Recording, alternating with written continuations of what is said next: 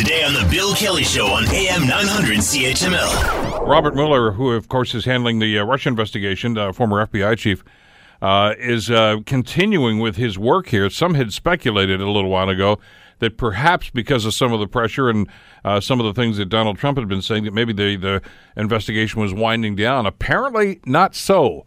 Word out today that Mr. Mueller has actually impaneled a grand jury. Now, what are the consequences of that? What are they going to do? And what are the political consequences of this? Joining us to talk about this is Harold Waller, professor at McGill University in political science, and always a welcome guest on the program. Professor, thank you so much for the time. It's good to have you with us today. Glad to be here, Bill. If I could paraphrase one of my great literary giants, it's getting curiouser and curiouser with what's going on in the United States these days. First of all, your reaction to the news about what Mueller is doing here with the grand jury. Well, it doesn't surprise me because in the United States, if you're doing a potential criminal investigation, you have to formally indict a person. And the way that's done in the U.S., and it's probably the only country in the world that requires this, is that testimony has to be brought by the prosecutor to a grand jury, which is separate, totally separate from the jury in a criminal trial.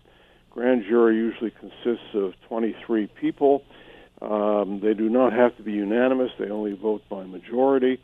But they have to be convinced that there's enough evidence presented to them by the prosecutor to hand up an indictment against somebody who is then formally accused of a crime. And once you're indicted, then a trial will follow.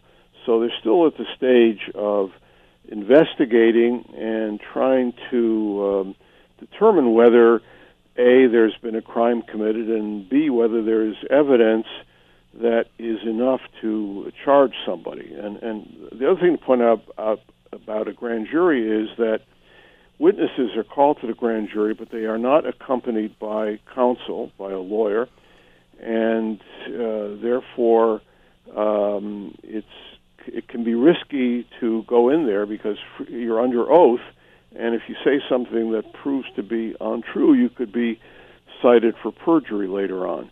So it's a very complicated and difficult process. I want to distinguish for the sake of our listeners here, too, Harold. I don't want people to confuse this with the Senate investigation that was going on over the last little while, and some witnesses were being called to that. This is a totally separate enterprise, and for the most part, from what we're getting from this, it's going on behind closed doors, and we know very little about what Robert Mueller's been doing or what he's been up to. Well, that's the way it should be. Criminal investigation is supposed to be done discreetly, without public announcement. Grand jury proceedings are secret. You only find out what is going on in the grand jury if they hand up an indictment, and then, of course, it is made public.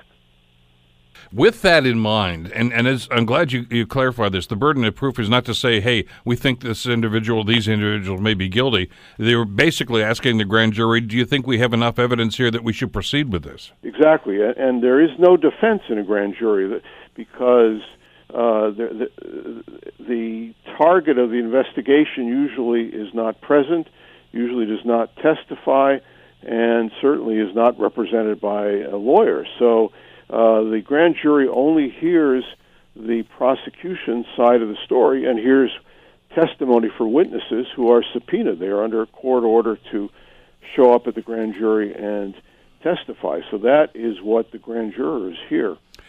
The speculation, and maybe we're all guilty of doing this at this stage, is we're assuming at this stage that Mueller is investigating Donald Trump. In other words, that's the focus. That's not necessarily the case, though, is it? It could be anybody that they're focusing the investigation, or it could be a group of people. Well, I don't assume that he's focusing on President Trump. His mandate is to look at, to investigate possible collusion between the Trump campaign and the Russians. So he, presumably with his team of investigators and lawyers, is looking into that, and they could find, conceivably, that any one of a number of people might have committed a criminal act, but they're not necessarily investigating Donald Trump himself. Want to hear more? Download the podcast on iTunes or Google Play and listen to The Bill Kelly Show weekdays from 9 to noon on AM 900 CHML.